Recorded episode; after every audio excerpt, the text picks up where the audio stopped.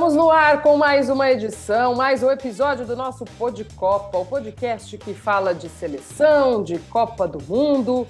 Mauro Naves, hoje temos uma dupla aqui que vai falar de um assunto que é sempre pauta, é sempre polêmico. Falando de polêmica, esses dois chegam, né, Mauro? Um beijo para você. Seja bem-vindo, amigo. Beijo enorme, Glaucia Santiago.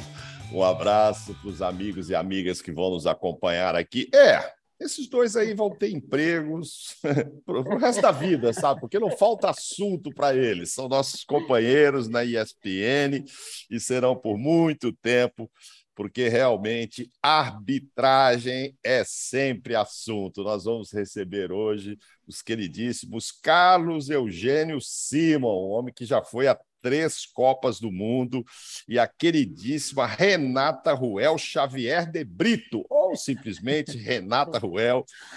Durante 15 anos, trabalhou como árbitra assistente da Federação Paulista, da CBF. Infelizmente, não teve oportunidade de ir a uma Copa do Mundo porque as mulheres não participavam desse evento masculino. Isso vai acontecer pela primeira vez agora no Catar. Tenho certeza que a Renata está muito feliz com essa abertura para o lado feminino, ela vai falar sobre isso. Simon e Renata, muito obrigado por aceitarem o meu convite da Gláucia. Prazer demais ter vocês por aqui.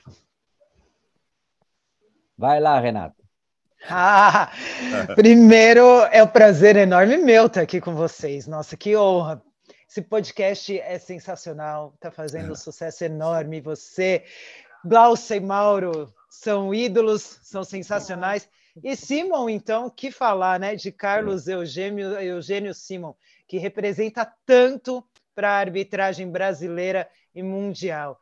E é uma honra estar aqui com vocês falando de Copa do Mundo, falando de arbitragem, falando do primeiro momento onde teremos mulheres em Maravilha. Copa do Mundo masculino. É de arrepiar. É uma Nossa, vou dar um prazer para você, viu? Fala, fala assim, meu desculpa. É. apresentar aqui também, Glaucia, um beijo para você, para Renato, um abraço no Mauro, é uma satisfação. Obrigado. Parabéns pelo, por esse podcast. Já acompanhei alguns né? e, e tenho uma satisfação enorme é, e o orgulho de ser companheiros de vocês e da Renata como companheira de, de arbitragem, né, comentarista de arbitragem. E hoje vamos falar do assunto que eu entendo um pouquinho, Mauro Naves.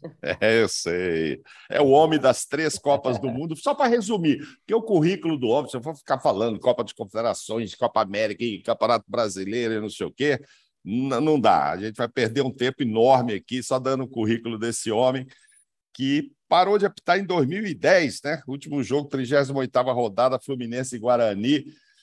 É, sentiu muita parada. Você parou por causa da idade, né? Hoje tem essa limitação ainda? Você, você teve que parar, que na época tinha 45 anos. Existe isso ainda, Simon? Ah, não existe mais. Na época existia, eu parei no dia 5 de dezembro de 2010, é, Fluminense e Guarani. Né? O Fluminense ganhou por 1 a 0 e foi campeão brasileiro uh, no Newton Santos.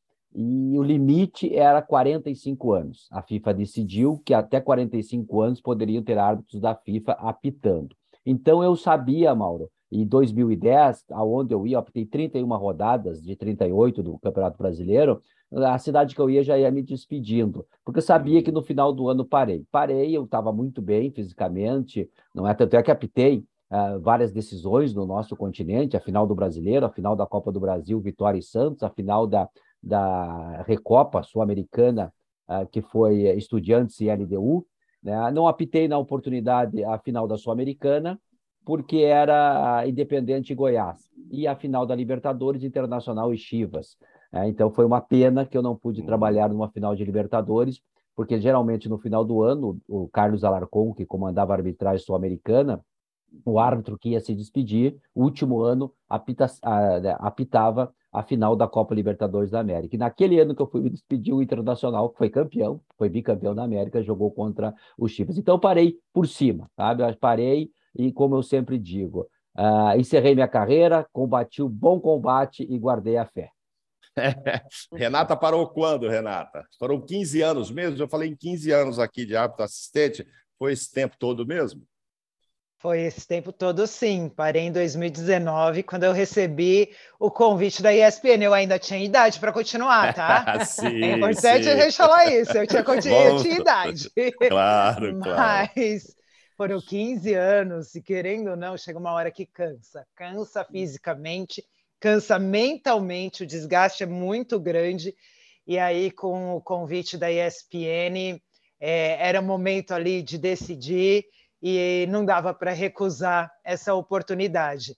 Mas 15 anos de gramado é história, não é pouca coisa, não. Com, com certeza. E eu falo que é uma experiência única, né? Acho que todos nós aqui temos experiências únicas com o futebol, que história não falta para nenhum de nós aqui, né?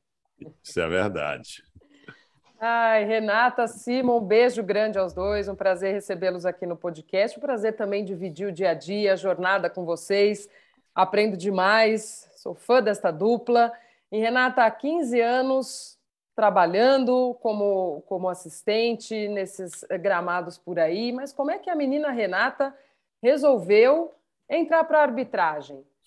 É curioso, né, Rê? Que sempre quando a gente vai conversar, as pessoas perguntam. Eu falo, a... só vai ser Sim. normal quando as pessoas só perguntarem para a gente como é trabalhar com isso, ponto. Independentemente de sermos mulheres, dos homens, enfim. Só como é exercer a nossa profissão. Mas como é que a Renata, afinal, chegou à arbitragem?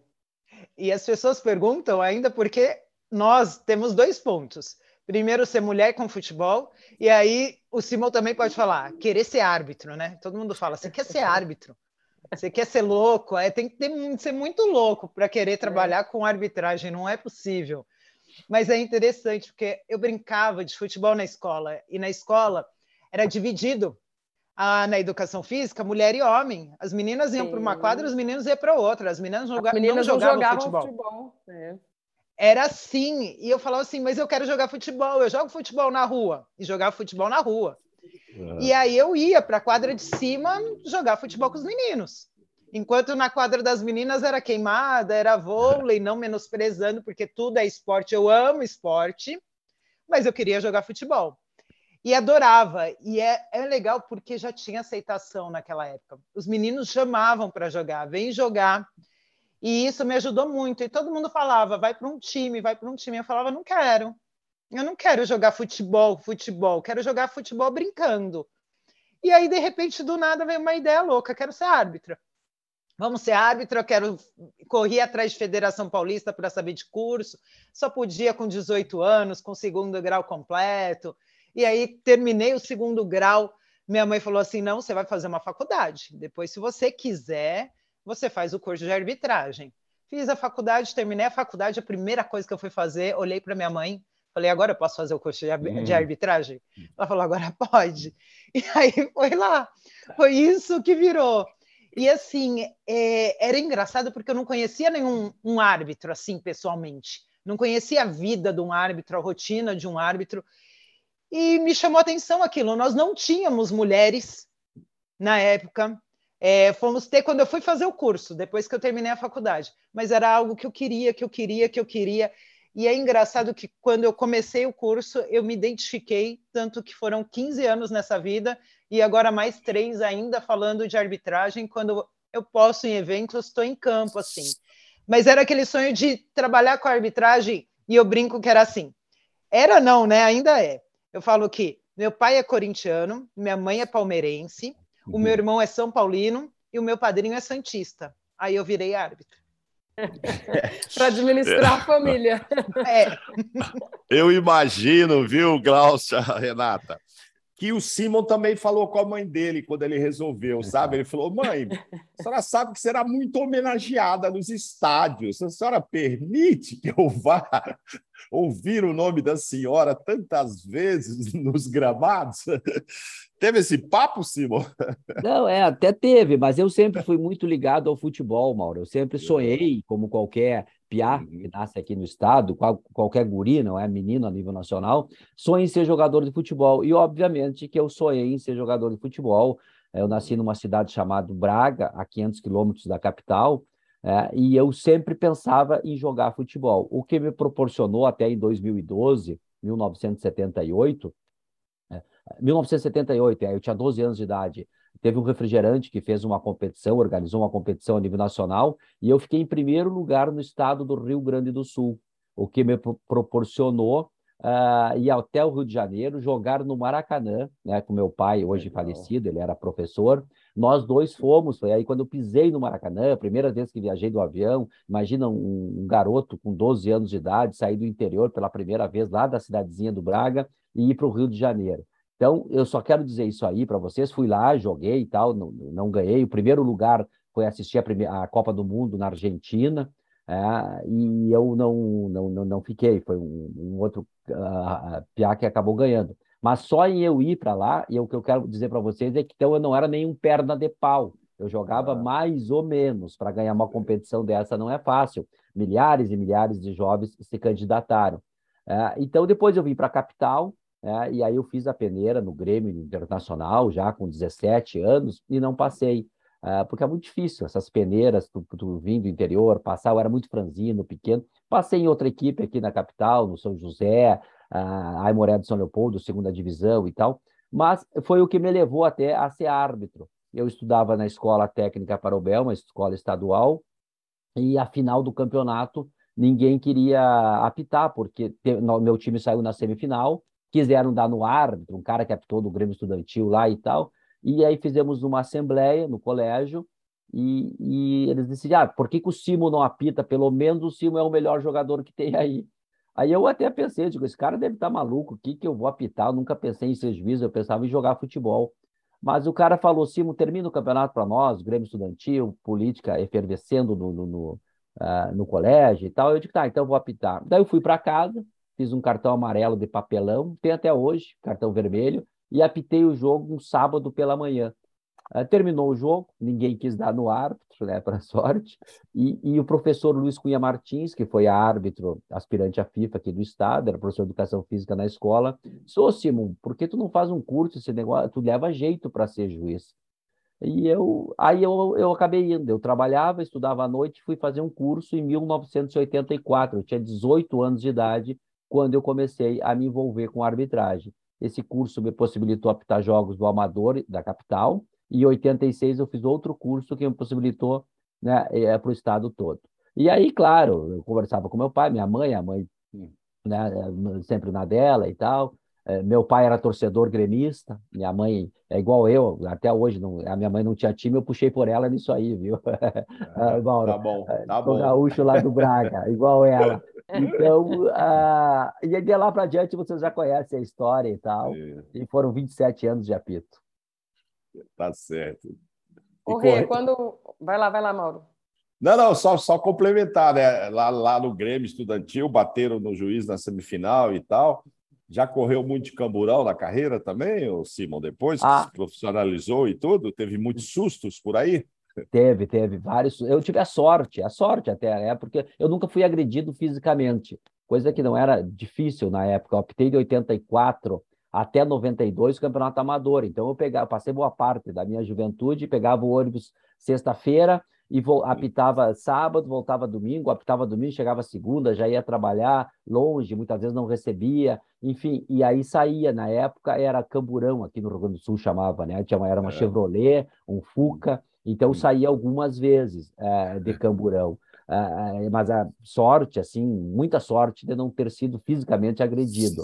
Então, que me... e essa escola que eu fiz no Amador, que demorou seis, sete, oito anos no Amador, é que me possibilitou eu ser o árbitro que eu fui. Eu acho que isso falta hoje em dia na arbitragem. O cara se forma na arbitragem aqui no Rio Grande do Sul e já fala em Arena do Grêmio ou Beira Rio. Eu nem me passava pela cabeça quando eu entrei de quem dera um dia eu apitar um Grenal. É, e fui apitando no dia a dia. Tu vê, e foram 20 Grenais e outras tantas competições. Ah, agora, esse perigo, a gente, eu passei várias, várias, várias situações que não foi fácil, né? De, de ver o perigo de perto, assim. Mas o a Renata passou pela várzea também, viu, Silva? A tá. Renata pitou na várzea, deve ter levado uns sustos também antes de começar a pitar jogo melhores, jogos melhores, né, Renata? Eu, eu, concordo muito com o Simon que falta várzea hoje para a maioria, Mauro. Como é. falta várzea. E eu comecei sim na Vares assim, e é cada buraco que as pessoas não imaginam. é cada lugar e muitas vezes com chuva, com lama até o joelho, que você mal consegue correr no campo. Então eu falo assim, eu gosto daquela da frase daquela música que fala assim: "Você não sabe o quanto eu caminhei para hum. chegar até aqui, porque Sim. a gente já passou cada perrengue. E na várzea você não tem segurança, e na várzea você não tem regulamento que te protege, não tem, né? Os jogadores fazem o que eles querem, mas é a melhor escola. Para mim é a melhor escola, e eu concordo com o Simon que falta isso sim. Mas a única vez que eu saí do estádio escoltada de camburão foi num jogo da segunda divisão, mas da Federação Paulista, em Sumaré. Nossa, oh. as equipes, as duas equipes queriam pegar o árbitro, e até a gente sair da cidade, a gente saiu escoltado de camburão. E apanhar, a única vez que eu quase apanhei foi no futebol feminino. Olha E só. aí as meninas vieram para cima com tudo, não conseguiram pegar a gente, os gandulas foram defender a gente e saíram todos machucados, com o braço Olha. arranhado, sangrando. Foi a única vez, mas eu falo, as pessoas não fazem ideia das histórias que nós temos. Isso é pouco, viu? Ô, Rê, quando você começou, eram poucas mulheres. Ainda são poucas, embora já tenhamos mais mulheres assistentes, árbitras, enfim. Essas situações, você falou lá no início, ah, foram 15 anos, mas aí tem um desgaste físico e também emocional.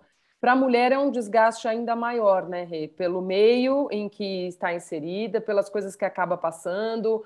É, lógico, a arbitragem sempre houve, mas acredito eu que a figura feminina ali, nessa posição, ainda ouça mais coisas e passe por situações ainda piores. Sem dúvida, isso aconteceu lá atrás, ainda acontece. Ah, o preconceito acabou? Não acabou, ele diminuiu. A mulher está conquistando mais o espaço, mas acabar ele não acabou. A gente ainda vê o perrengue que é da mulher aqui no Brasil para fazer uma série A de brasileiro. Nós agora, depois de muita briga nesse Brasileirão, temos a Edna apitando, mas demorou para colocarem de volta, teve que escutar que muita gente queria a Edna, cadê a Edna? Por que a Edna está fora? É, para ela voltar. É, temos poucas mulheres bandeirando Série A de brasileiro e temos muitas no quadro. Ainda são poucas, mas já temos muitas que poderíamos ter muito mais atuando aí. Então, a luta é constante. A luta, a gente tem que falar de Léa Campos, que na época da ditadura brigou, brigou, brigou para ser a primeira mulher reconhecida pela FIFA como árbitra. Nós temos, falar, temos que falar de Silvia Regina, que foi extremamente importante para esse passo, assim como Ana Paula Oliveira e Aline Lambert, que foi o primeiro trio de ferro ali feminino. Mas mesmo depois delas, a luta da mulher ainda é grande para conquistar espaço, para conseguir chegar nos grandes jogos, para conseguir chegar na elite do futebol. O caminho para o homem ainda é mais fácil. Não tem como negar isso. E a gente escuta, Glaucia, querendo ou não querendo, dos dirigentes que, ah, mas é que se a mulher errar, é, fica muito mais marcado que o homem. E aí os homens erram e voltam, erram e voltam, e a mulher erra e é punida e cai fora e demora para voltar e quando volta é porque você tem um clamor público, muitas vezes, como aconteceu com a Edna. Cadê, cadê, cadê? Então, é ainda uma estrada mais dura, eu acho aí uma estrada mais complicada, mas a mulher é forte, é guerreira, uhum. E ela não desiste, não. Não é fácil, assim, fazer uma mulher desistir do que ela quer. E a gente sabe que tem muita mulher aí competente que quer estar no futebol, na arbitragem, e aos pouquinhos o espaço vai surgindo. A Copa do Mundo está aí agora para dizer isso, né? Diante é. disso, até já pegando esse teu gancho, Rê, demorou para termos mulheres na Copa do Mundo atuando como teremos esse ano, só em 2022? Até a gente está falando num cenário muito mais Brasil, mas se a gente ampliar isso também para o cenário mundial, essas mulheres que hoje vão para a Copa, elas já estiveram em torneios uh, expressivos, torneios masculinos, mas demorou para que as mulheres fossem tendo esse espaço também? Eu acredito que sim, até porque eu fiquei 15 anos na arbitragem e a gente via mulheres competentes, né? A gente via mulheres com capacidade para poder estar numa Copa do Mundo.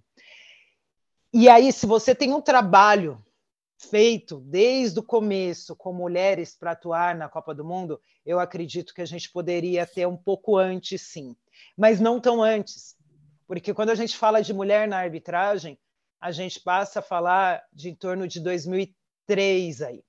São o quê? Quase 20 anos de mulheres atuando na arbitragem. Se você tem uma mulher desde 2003 ali, mulheres atuando em espaços grandes, 20 anos, é um processo que para mim é demorado. Mas por quê? Porque você não teve um trabalho feito para trazer essas mulheres para o futebol masculino. E aí, hoje, com o espaço sendo conquistado aos poucos, hoje nós temos. Hoje nós teremos mulheres na Copa do Mundo. E eu vou falar que eu começo a arrepiar aqui. Uhum. É, eu achava ainda que seria, por mais que eu acho que as mulheres poderiam estar antes, eu ainda achava que seria um sonho mais distante.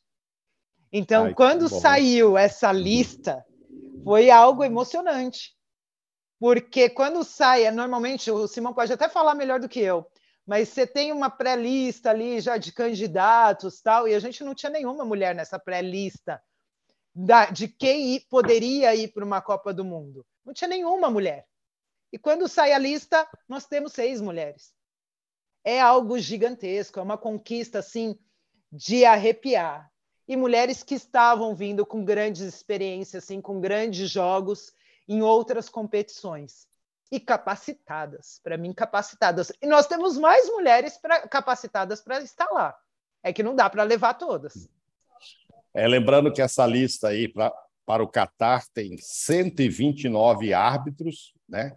São sete brasileiros entre os 129, né? Incluindo aí árbitros assistentes, que serão 69, e 36 árbitros principais. 24 árbitros de vídeo, nós não tivemos ninguém do Brasil escolhido. Mas, Simon, é, me chama a atenção o seguinte: é, a gente fala muito mal da arbitragem sul-americana, costuma elogiar árbitro da Premier League, árbitro da Europa, etc. e tal. Mas nessa lista, Brasil e Argentina contam com o maior número de árbitros do Mundial. São sete de cada país. Né? Nós teremos sete brasileiros, incluindo aí a Neuza Inês Bach, assistente, né? que pela primeira vez vai, essa mulher aí que deu tanta alegria a Renata. Mas, cara, afinal de contas, queria a opinião de vocês. Aqui, aqui na América do Sul, se apita tão mal assim para, de repente, Brasil e Argentina terem sete? E diga-se de passagem, ainda vou completar, desde a Copa de 1950, o Brasil não contava com dois árbitros em uma edição de Copa do Mundo. Era sempre um, um, um. E nós teremos agora o Wilton Pereira e Rafael Claus, depois vocês vão falar sobre os dois especificamente. Mas sobre essa história, Simon e Renata, como é que é a arbitragem na América do Sul levar sete atos Argentina e Brasil e a gente fala, em geral, a gente fala muito mal do que acontece por aqui? Ah, bem, Mauro, de todos os processos que eu participei das Copas do Mundo, a primeira foi em 2002, no Japão e na Coreia. Ah, na, na oportunidade, fui eu e o Jorge Paulo de Oliveira Gomes, assistente de Brasília, somente nós dois representando o Brasil. Era um processo ah, diferente ainda, tu ficava sabendo meio em cima do laço. Né? Alguns meses antes, eles informavam quem ia apitar, um assistente, era uma outra composição. A partir de 2004, quando os espanhóis assumiram a comissão de arbitragem da FIFA, o Ângelo Maria Vilar, o presidente, que era presidente da Federação Espanhola, aí começou a organizar o negócio diferente. Então, em 2006 já, desde 2005, nós sabíamos quem ia para a Copa. E aí, pela primeira vez, o árbitro que indicava os assistentes. Eu, na ocasião, indiquei o Aristeu uhum. Leonardo Tavares e o Ednilson Corona, que nós fomos para a Alemanha. Teve também uma árbitra, porque era responsabilidade do árbitro indicar os seus assistentes. Tá? Uh, e aí a responsabilidade dele, porque trocaram toda a questão da metodologia. Eram uh, testes físicos muito, muito exigente, é, foi todo, antigamente era o famoso teste de Cooper até a Copa de 2002, depois de 2006 mudou tudo. O teste era muito rigoroso. Então o árbitro e a confiança era do árbitro, ou seja, não adiantava tu indicar teu amigo, o cara tinha que passar nas provas, tinha que ser amigo e, obviamente, competente fisicamente e tecnicamente. Ah, teve um árbitro francês que indicou uma árbitra, uma árbitra para participar da Copa do Mundo. E essa árbitra não passou nas provas físicas, ou seja, a França ficou fora, né, até porque o teste era muito eh, era, era exigente demais. Rigoroso. rigoroso muito rigoroso. E, e, a, uhum. e, as uhum. mulheres, né, por ter uma, uma condição física um pouco uh, inferior na época, hoje, claro, não é porque a mulher quando está ali não é, não são, ela não vem do atletismo. Se tu pegar uma mulher do atletismo, ela corre muito mais que qualquer homem. Geralmente tem uma dificuldade maior, até porque os testes eram diferenciados na época. Tinha o teste masculino e o teste feminino. Então, em 2006, esse cara indicou uma mulher, acabou não indo para a Copa. Né? Então, aí fiquei sabendo, uh, um ano, uh, foi 2005, 2006 foi a Copa do Mundo. Já em 2007, foi criado o RAP. O RAP é, é assistência ao árbitro, ao referee, Programa de Assistência ao Árbitro. Em 2007 foi criado. E aí o processo também. Né? Nós éramos 10 na América do Sul, uh, entre os quais dois brasileiros, que era eu e o Salvo Espíndola, uh, e, e, dois argentinos também. Ficaram sete árbitros. Um argentino foi cortado, o Sérgio Pessota, e o Salvio também. Uh, e outro, o outro árbitro. Nós fomos sete para a Copa do Mundo do do, da África do Sul. Tá. Então, como é o, o, processo? O processo tu fica sabendo dois anos antes, aí tem seminário de arbitragem, teve seminário uh, nas Ilhas Canárias, na Espanha, tu passa por uma bateria de testes, Foi, nós fomos para Zurique, num hospital, fizemos todos os exames rigorosos, depois tu passa por teste físico, teste clínico, teste de visão, teste psicológico, uh, teste teórico, todos, toda essa preparação, começou a mudar esse processo, né? A partir dessa data, até a Copa do Mundo, um pouco antes, e tu fica sabendo com antecedência de que tu vai participar de uma Copa do Mundo. Então tem todo esse processo rigoroso para ti, uh, né, uh, para ti uh, passar todo esse processo uhum. para te apitar uma Copa do Mundo, inclusive com conhecimento básico de inglês. Hoje o árbitro tem que ter um conhecimento mínimo de inglês, saber pelo menos se comunicar. Tem testes para isso, né? é, teste teórico, é, a prova é em inglês e o teste físico que é, é extremamente rigoroso. Então assim foi o processo até 2010. Né? Mas o cara fica sabendo com antecedência. E já entrando nesta área, as pessoas pensam: oh, o cara vai para a Copa e fica lá 30 dias só apita. Não tem nada disso. Tem uma rotina diária do árbitro. Né? Só para o nosso ouvinte aí ter uma ideia, o cara, às sete da manhã, todo dia, o cara vai para balança. Tem que se pesar às sete horas da manhã. Aí, das sete e meia às oito e meia, o café.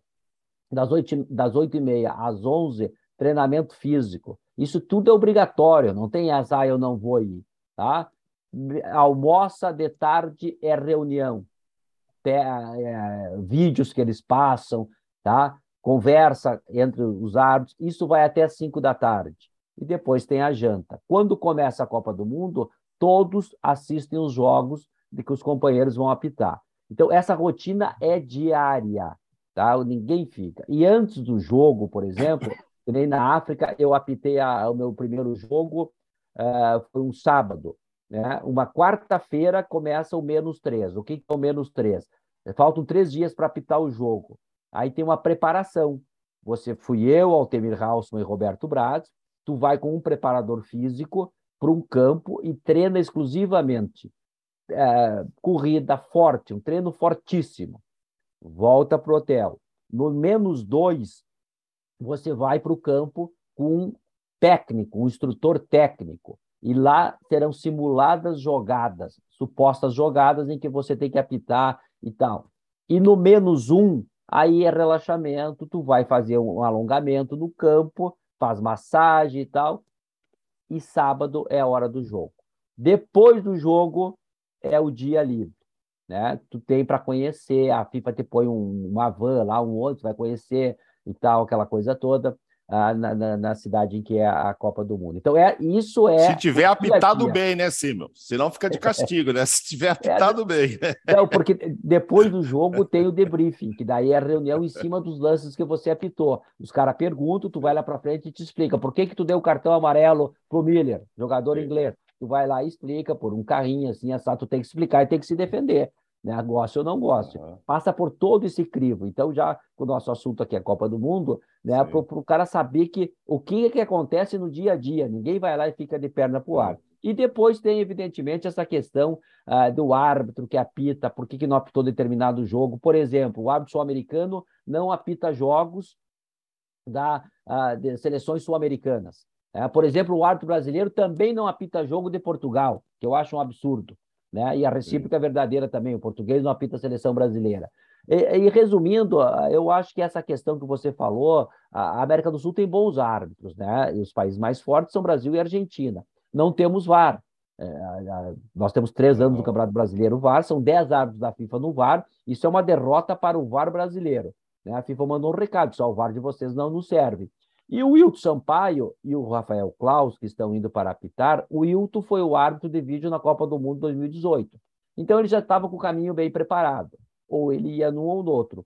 E aí o Klaus também. Então os dois são árbitros de campo e a Argentina. É uma arbitragem respeitada. Eu acho que tem bons árbitros, não é? O processo que está meio equivocado aqui no, no, no Brasil e na América do Sul também.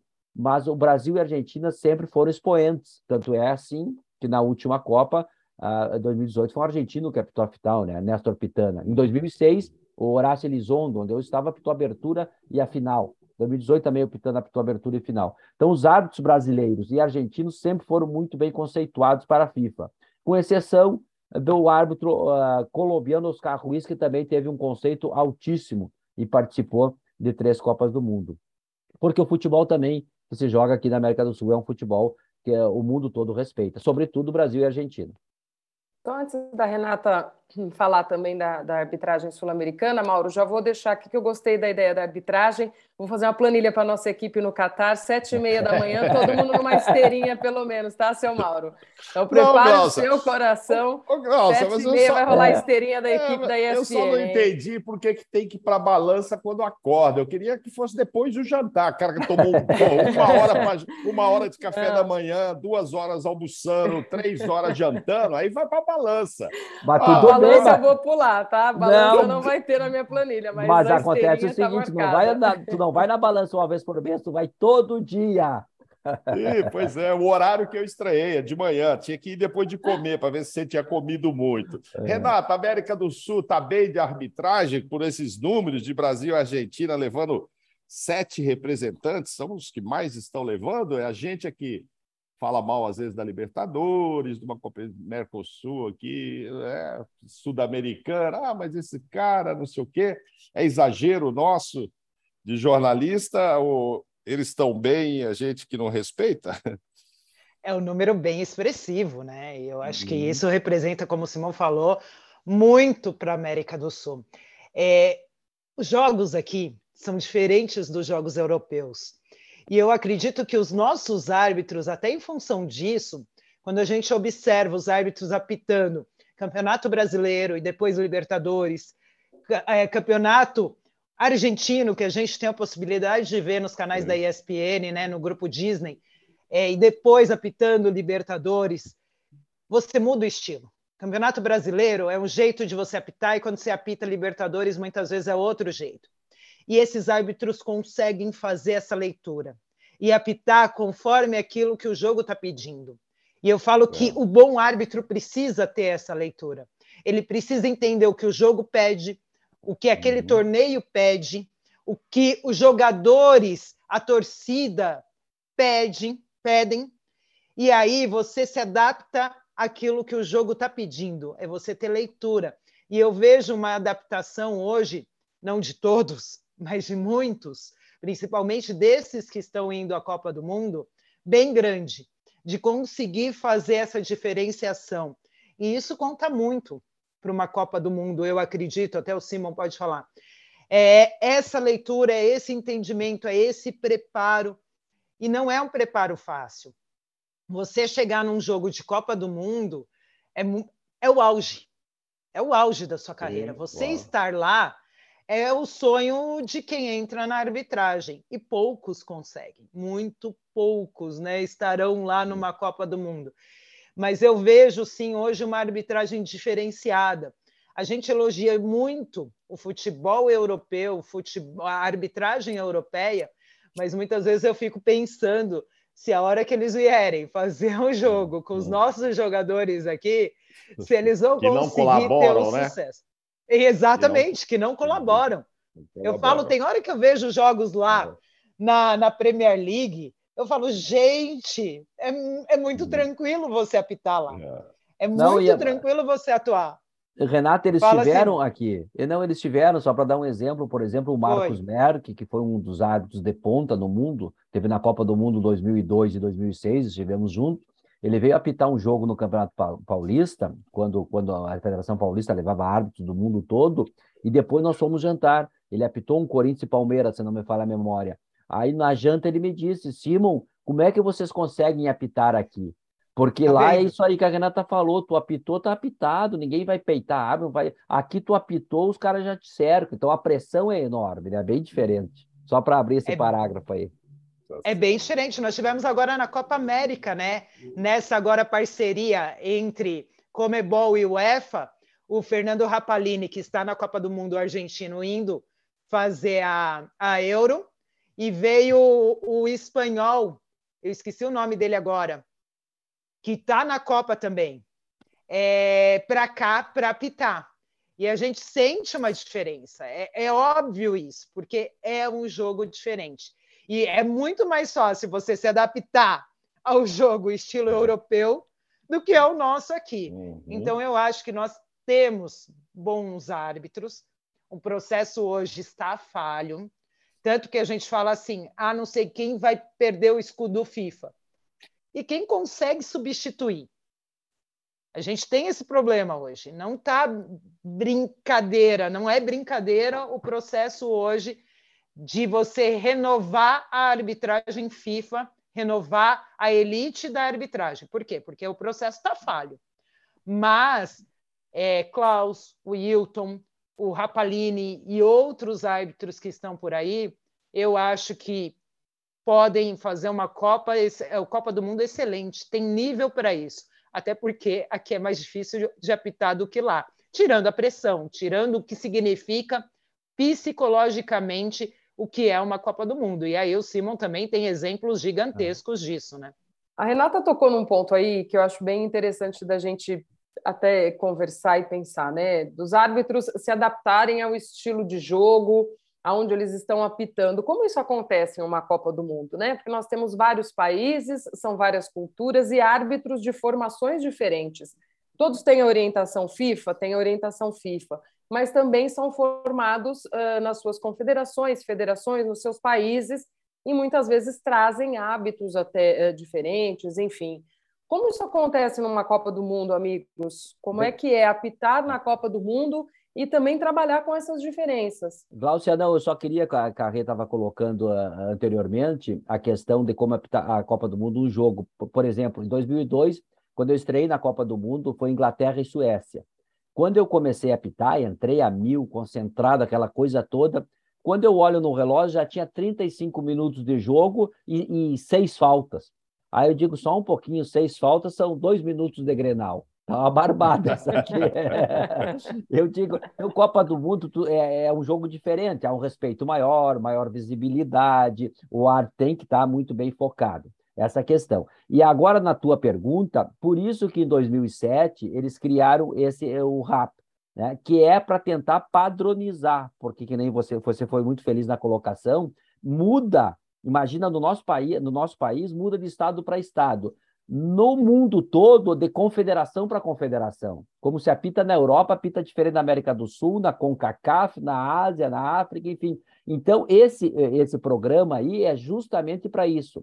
Quando tu chega numa reunião dessas, o responsável pela arbitragem da FIFA, primeira coisa que ele fala na primeira reunião, esqueçam os vícios e os costumes de vocês. Aqui vocês vão apitar assim e daí diz como é que é que tem que ser apitado. Isso aí eles fazem em todas as Copas. Ô, Renata, mas ele também, olha só o Simon, ele estreia uma Copa do Mundo 2002, Inglaterra 1, Suécia 1. Ficou bom para os dois lados, ele saiu na boa. Aí, em 2010, Inglaterra 1, Estados Unidos 1. Ah, ficou tudo bem. E em 2006 foi Itália 2 a 0 em Gana. Mas aí Gana reconhecia que, pô, é Itália, tá tudo bem. Quer dizer, ele não teve, não teve problema, viu, senhor? O problema, o, o, problema de 2002 foi dar um cartão pro, pro Beckman. Dei cartão ah, é? amarelo, todo mundo me cobra até hoje que era vermelho.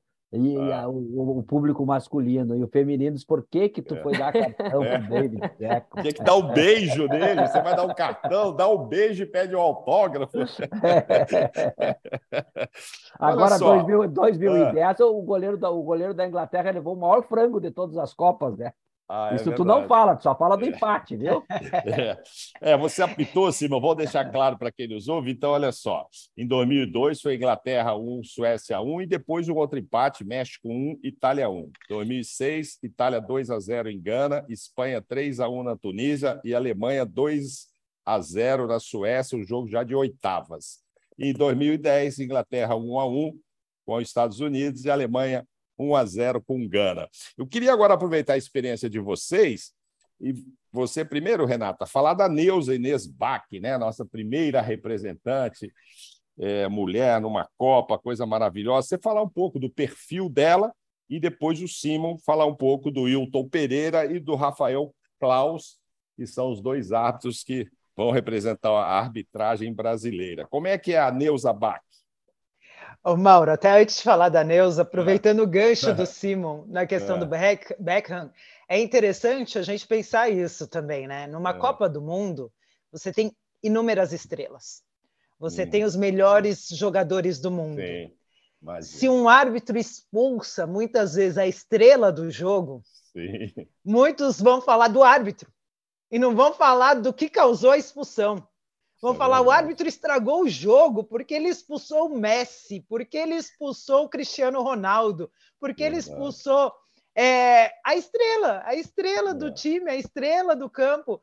E, e é até interessante isso, né? A culpa é do árbitro muitas vezes, não é do jogador que cometeu a, a infração, a conduta violenta para ser expulso é, é, algo que muitas vezes passa pela cabeça do, de um árbitro quando está apitando o jogo de uma grande estrela. Vamos ver como vai ser aí na Copa do Mundo. É que os jogadores costumam se comportar melhor ali, né? Tirando o Zidane na cabeçada, uma outra exceção. Mas voltando para a Neuza. O, Renata, é... Renata, então antes de você falar da Neuza, antes de falar da Neuza, para que todos saibam essa história que eu brinquei, né? Que o público feminino queria que ele desse um beijo no Beckerman e pedisse um autógrafo, você também já recebeu uma encarada de um jogador do, do Tupã que parecia que ele queria um autógrafo seu, hein? Já passou a saia justa também, viu? Só para que todos tem. saibam. O cara peitou você, foi lá, cara a cara, rosto a rosto, você não sabia se o cara ia te beijar, pedir um autógrafo, mas enfim. Ou me bater.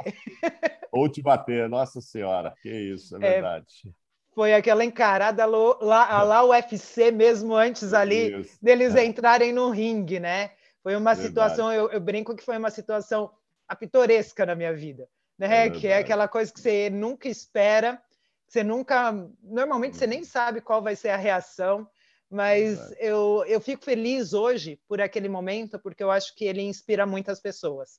E é gostoso você ver o feedback que você recebe em relação àquilo. Eu acho que aquilo ajuda muitas pessoas, muitas mulheres, pelas mensagens que eu recebo, não só no futebol, não só no uhum. esporte, mas na vida como um todo. E Legal. isso não tem preço, né, Mauro?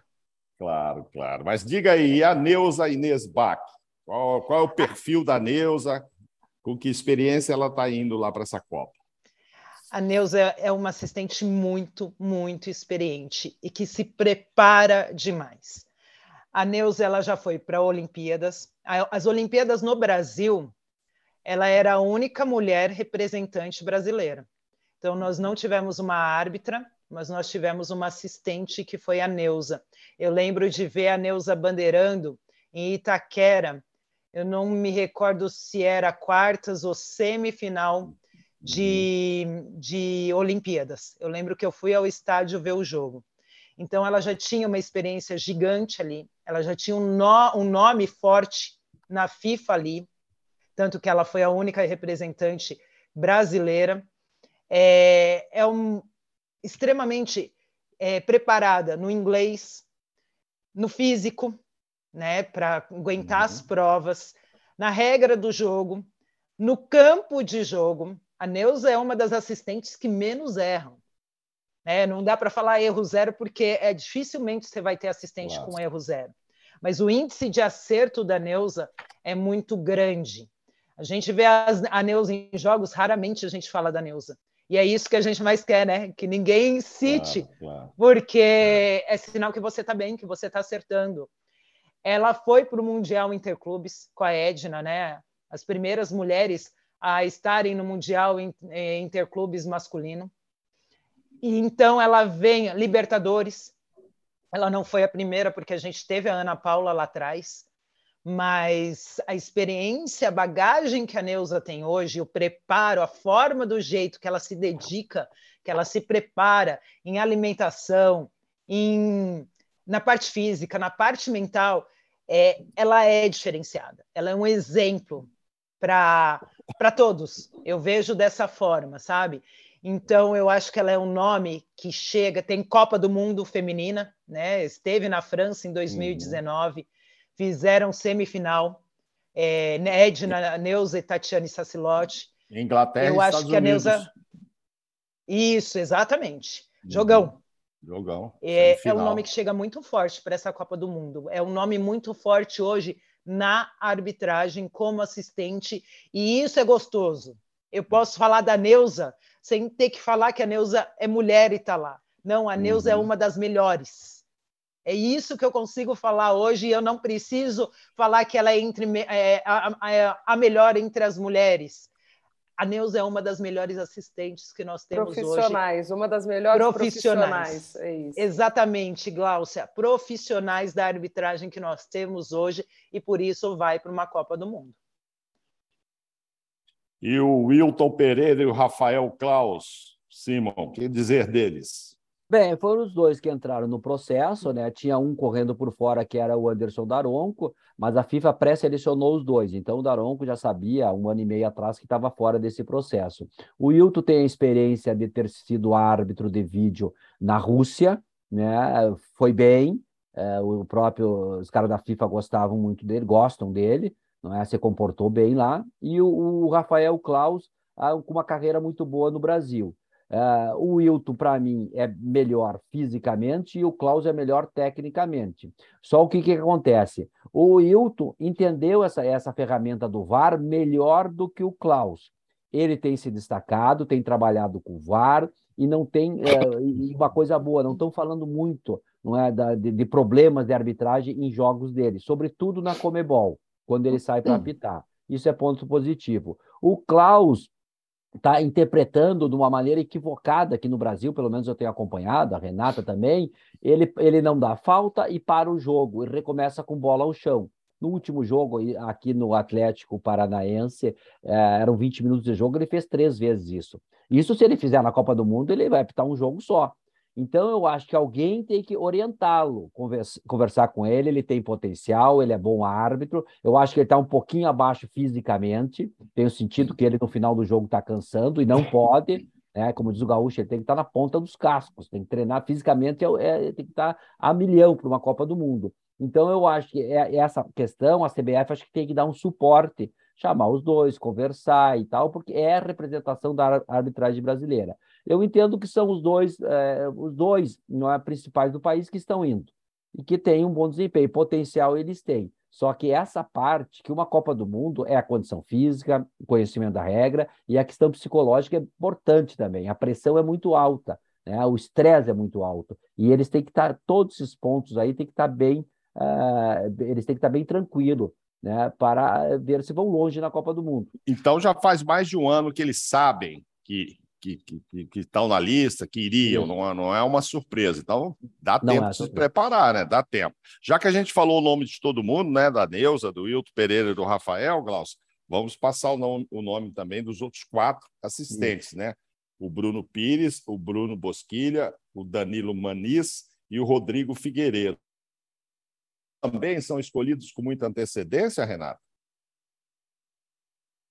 Eles fazem parte desse processo também, né? Uhum. Então já entra nessa questão junto com os árbitros. A FIFA, o Simon pode até falar melhor do que eu. é, eles ganham um relógio da FIFA. Eles todo o treinamento deles aqui, entendeu? Ou o jogo que eles correm, tudo isso é processado e vai para a FIFA. Monitorado. Uhum. Monitorado, exatamente, uhum. essa palavra. Então, eles são monitorados nos treinos, nos jogos, o relatório de cada dia deles vai para a FIFA. Eles, por exemplo, têm um tempo mínimo que tem que treinar por dia. Se não treinou, tem que justificar. Entendi. Então, o processo já vem lá de trás. E assim como os árbitros, os assistentes também vão sendo avaliados.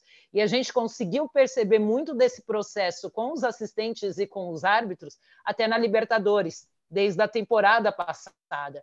Que você via que normalmente era Klaus e o Wilton com aqueles assistentes que estavam já participando do processo. E uhum. com esse monitoramento, com esse relatório que eles recebem, é, a FIFA já vai fazendo, traçando o perfil, traçando se eles estão dentro daquilo que ela exige ou não. E até o Simon estava falando, né, de toda a preparação para a Copa, quando você está lá, a preparação antes também é pesada, também é puxada, justamente em função de tudo isso que eles têm que entregar para a FIFA. E se você não entrega, se você não faz um treino, você tem que justificar o porquê. É, o desgaste físico é grande, mas o desgaste mental, psicológico também é, porque é muita expectativa, é muita coisa que você entrega e a maioria das pessoas acabam não sabendo. E não só para a FIFA. Eu acho que hoje a arbitragem exige muito mais do que quando eu comecei, do que quando o Simon começou dos árbitros. E, e na verdade, o retorno para a arbitragem, para a maioria deles, é até pouco, né, Simon? Uhum. Não, está bem melhor, né? Principalmente na questão financeira, está bem melhor do que nós ganhávamos na época. Agora, essa preparação tem. Na, na minha época também, para 2010, tinha, nós entrávamos em contato quase que diariamente. É, era um preparador físico uh, argentino que fazia parte da, da, da, da, preparação física da FIFA, o Alejo. Então, todo dia, toda, uh, toda semana, nós mandávamos um relatório, eu e os assistentes, da, o que correu, qual o treino e tal. Então, essa preparação vem muito tempo antes. A única dúvida que o Klaus e o, e o Wilton tinham, não sabiam quem é que ia ser, porque ninguém imaginava que iriam os dois. Eu imaginava que ia um e o outro de vídeo. Como não foi vídeo, colocaram os dois. Então, mas é, a gente, essa exigência toda, um ano atrás, tal, a gente entra naquela história do profissionalização da arbitragem.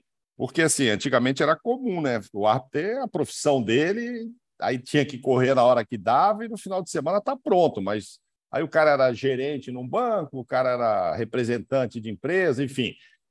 O Wilton Pereira, o Rafael e todos eles que estão aqui, a própria Neuza tal, com essa exigência física, psicológica e tudo, ainda dá para ter uma profissão paralela ou já dá para viver só mesmo do, do futebol? Olha, não dá, nem na minha época dava. Eu acho um absurdo, um absurdo. Ah, o futebol é um grande negócio de bilhões de dólares, o árbitro ser amador. É? O árbitro tem que ser profissional. E profissionalismo não é só salário, são condições. Tem que ter um fisioterapeuta, tem que ter um médico, tem que ter massagista, tem que ter psicólogo, psiquiatra. Ah, a, a pressão no futebol é muito alta. O jogador tem todo um aparato por trás dele, o árbitro não tem nada. Agora que eles estão ganhando bem. Por exemplo, tem o Palmitão aí, é, o assistente, ele, ele é funcionário público aí é, no Rio de Janeiro. Tá? Então, e aí como é que faz? Ele está vendo o problema dele. Acabou aquela época em que o, o sujeito botava o casaquinho na, na cadeira e saía. Hoje não, não tem mais espaço para isso. Tá? Eu acho que tem que ser, eu acho, uma, desde a minha época, eu sempre fui um defensor ferrenho da profissionalização da arbitragem. Isso significa, Mauro, você pegar ó, os principais árbitros do país, vamos lá para a Granja Comari, vamos ficar aqui três meses, não adianta fazer uma vez por ano, três em três meses, vamos passar vídeo, vamos passar tudo, porque senão o cara, a maioria deles hoje vive do futebol, mas tem outros que trabalham, tá? Uhum, mas vivem no futebol e vivem apitando, se eles não apitarem, eles não recebem, se o cara se machucar um mês, ficar parado, não vai receber nada. Como é que vão ficar as contas dele, os carnês chegando? Então, eu acho que isso aí chega de tapar o sol com a peneira. No caso do Brasil especificamente, o Brasil, a CBF tem grana suficiente sim para profissionalizar. Isso é um processo. Primeiro os FIFA e depois vai. Eu também não tenho, isso é receita de bolo, uma receita pronta. Sentar à mesa com as entidades, com a entidade representativa dos árbitros, da CBF, comissão de arbitragem, advogados trabalhistas, e ver como se equaciona isso. Porque não dá mais é para tapar o sol com a peneira e fazer de conta que esses caras não trabalham, que tem que apitar, apitar, não. Tem que ser profissional. E isso eu defendo há muitos anos e continuo defendendo.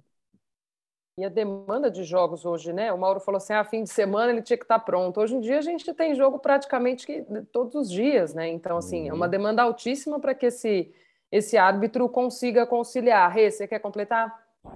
Eu quero, até porque eu concordo com o Simon nessa questão que tem que profissionalizar. A maioria hoje vive da arbitragem, mas se você não passa no teste físico, numa prova teórica, você fica fora. Teve a pandemia, muitos árbitros passando necessidade durante a pandemia porque viviam da arbitragem. E não é só isso. Eu vou falar uma coisa aqui que eu ainda não citei, que eu ia pesquisar um pouquinho mais para até escrever a respeito, mas eu recebi esses dias no WhatsApp é uma queixa, uma queixa de um, por exemplo, árbitros daqui de São Paulo, principalmente assistentes, tá? Ficando mais de um mês fora de escala de Série A, e passando dificuldades. Com a nova comissão, por exemplo, aqui do Brasil, que uhum. fechou um grupo bem menor de árbitros, e são esses apitando de quarto, domingo, quarto e domingo, muitos que atuavam estão de fora, de fora. Ficaram de fora, mas eles tinham uma rotina de pelo menos uma ou duas vezes por mês apitar uma série A ou uma uhum. série B. Estão ficando de fora e os árbitros estão passando necessidade até na mensagem que eu recebi, fala de um árbitro dali da região do norte, não vou nem citar a cidade ali, que tinha dado baixa no exército porque estava indo bem. Só que ele está com um filho de oito meses e está passando necessidade. Então, a situação é muito além daquilo que a gente consegue falar aqui em cinco minutos. Muito além. É, você precisa de uma profissionalização, de um trabalho mais sério, de um processo mais sério. Como eu falei lá atrás, a gente tem árbitro FIFA parando e os que pararem daqui cinco anos, a gente não vê árbitro que consiga chegar e ocupar esse espaço, porque o processo está falho. E para isso melhorar, vem aí toda uma questão que a gente precisa pensar, porque por mais que os árbitros hoje queiram viver da arbitragem, infelizmente eles não conseguem.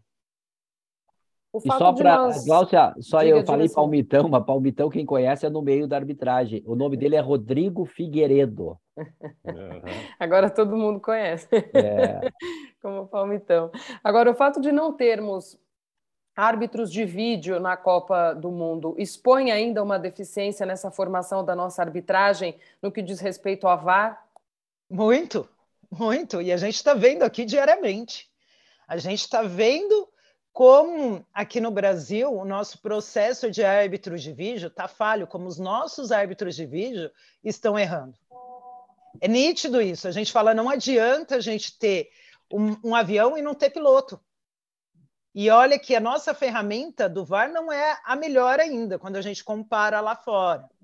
O processo do VAR aqui é, é nítido quando a gente pega os áudios do VAR, quando a CBF divulga áudio de VAR, as federações divulgam, e a gente vê a forma de diálogo, a gente vê o árbitro com desconhecimento de regra, o árbitro esquecendo o procedimento, não cumprindo o procedimento, é, traçando linha por preciosismo é, e ouvindo isso no áudio. Então, assim, o nosso VAR precisa melhorar muito. Nós temos agora, no Mundial Feminino, que está acontecendo, a Daiane, que é árbitra FIFA de vídeo. E ela, sim, como mulher, e ela faz muita Série A do brasileiro e tem ido bem, ela, sim, foi para a Copa do Mundo Feminina que está ocorrendo, agora no, no Mundial Sub-20. Mas é a nossa primeira representante. Então, nós temos exceções? Temos, mas a qualidade do árbitro de vídeo brasileiro precisa melhorar muito. E isso de não ter nenhum na Copa do Mundo, eu acho que é um recado claro da FIFA, e a gente que acompanha aqui não tem dúvida disso. Muito bom, muito bom bater esse papo com vocês, é, torcendo muito mesmo para essa profissionalização. Independentemente dela, vocês terão empregos aí por muito tempo, porque a gente vai ter sempre questões para serem discutidas, não é, Glaucia? Agora, para a gente fechar assim, o Simon, diz aí, onde é que você conseguiu passear mais, né? Lá no Japão, lá na Alemanha, foi lá na África, fez um safari. E outra coisa, Simon, aí você vai lá, fez dois jogos, tal, na primeira fase, não sei o quê. Você já fica ali meio que na reserva esperando, ou o cara já te avisa, não, pode voltar para o Brasil, você pode acompanhar os jogos, fica até o final da Copa, ou eles vão voltando para seus países de acordo com os jogos. E aquela expectativa, né? Será que eu torço para o Brasil ou contra ele? Porque se não tiver Brasil, quem é. sabe eu possa estar na final. Como é que faz? Não, embora seja muito, uh, é um esforço tremendo participar da Copa do Mundo, tudo que nós já falamos até aqui, tem também a possibilidade de você conhecer os países. Eu conheci uhum. o Japão, né, tive três oportunidades também lá, a Coreia do Sul, tive uma oportunidade, depois na Alemanha e na África do Sul. Na Alemanha foi, foi a que, deu, a que mais possibilitou viajar não é, pelo, pelo, pelo, pelo país todo. Enfim, mas a, a, questão que você falou do árbitro, o árbitro, não, eu digo francamente, tu torce para a seleção brasileira porque não depende de ti, tu não sabe se tu vai trabalhar ou não. Por exemplo, 2002, ah, geralmente quando parte para as quartas de final, a FIFA já corta o, os 30, 40% dos uhum. árbitros porque não vão trabalhar mais. Isso, inclusive, aconteceu em 2002, ficando apenas dois, dois sul-americanos. Ficou eu e Oscar Ruiz. Tá? Mesmo o Brasil foi campeão do mundo. Então, nós ficamos lá, não trabalhamos mais, porque o Brasil foi passando e foi campeão.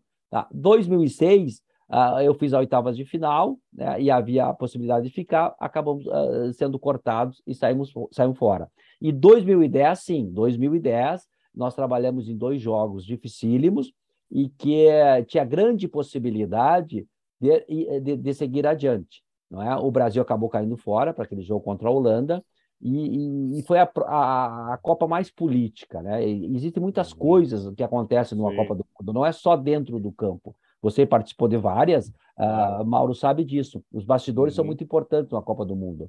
Né? Nós chegamos quase que ser escalado, por exemplo, para uma semifinal. Itália, Itália não, perdão, Espanha e, e Alemanha. Né? Era o nosso jogo. E acabou, acabamos não, não, não, não, não uhum. se concretizou né? Depois de fazer dois grandes jogos, acabamos uh, saindo fora ali naquela etapa final da Copa. Então tem essa questão política. Eu acho que o árbitro tem que ir lá só, só já é o título para o árbitro participar de uma Copa do Mundo. Claro, Se apitar final ou não, outro dia nós fizemos um programa com o Arnaldo Cesar Coelho, que foi um dos grandes expoentes da arbitragem brasileira, apitou a final de 82, né? É, e aí eu, nós comentávamos com ele, ele teve muita sorte, uma, que o Brasil joga mais dez vezes com, com a, com a Itália ganha nove. A outra tinha um apoio político por trás, que o João Avelange era o presidente da FIFA e o Abílio de Almeida é o presidente da comissão de arbitragem. Então tudo isso pesa, tudo isso claro. pesa. E nós estava meio meio solito lá em 2010, então não aconteceu essa questão de, de, de, de pelo menos apitar uma semifinal ou uma final. Mas é uma grande oportunidade, eu conheci, aproveitei bastante em todos os lugares que eu fui, é. sempre uh, procurando conhecer mais, né, uh, todos os países maravilhosos. Isso aí, isso aí é bom, essa carreira que você aproveita e vai conhecer o mundo. Né? Hoje, praticamente, eu conheço muitos países uh, devido à arbitragem. Sem dúvida alguma, aquele Brasil e Turquia lá, aquele pênalti no Luizão, primeiro jogo de 2002, tem, tem um componente político ali, mas deixa para lá. Diga, diga, aí, Glaucio. Vamos lá, já caminhando aqui para a reta final do nosso, do nosso bate-papo, queria pontuar com a Rê essa questão das mulheres na Copa do Mundo esse ano. Quando a escala oficial foi confirmada, a Rê escreveu um texto muito emocionado no nosso blog, também deu declarações emocionadas. Choramos com o Renata Ruel então, o que, que afinal isso representa, Renata? Termos essas mulheres entre as árbitras, né? É uma japonesa, uma da França, uma de Ruanda, e entre as assistentes, além da Neuza brasileira, uma mexicana e uma dos Estados Unidos. Essas são as seis mulheres uh, na arbitragem da Copa. O que, que isso representa? O que, que isso significa? Ver essas mulheres, enfim, nessa Copa do Mundo.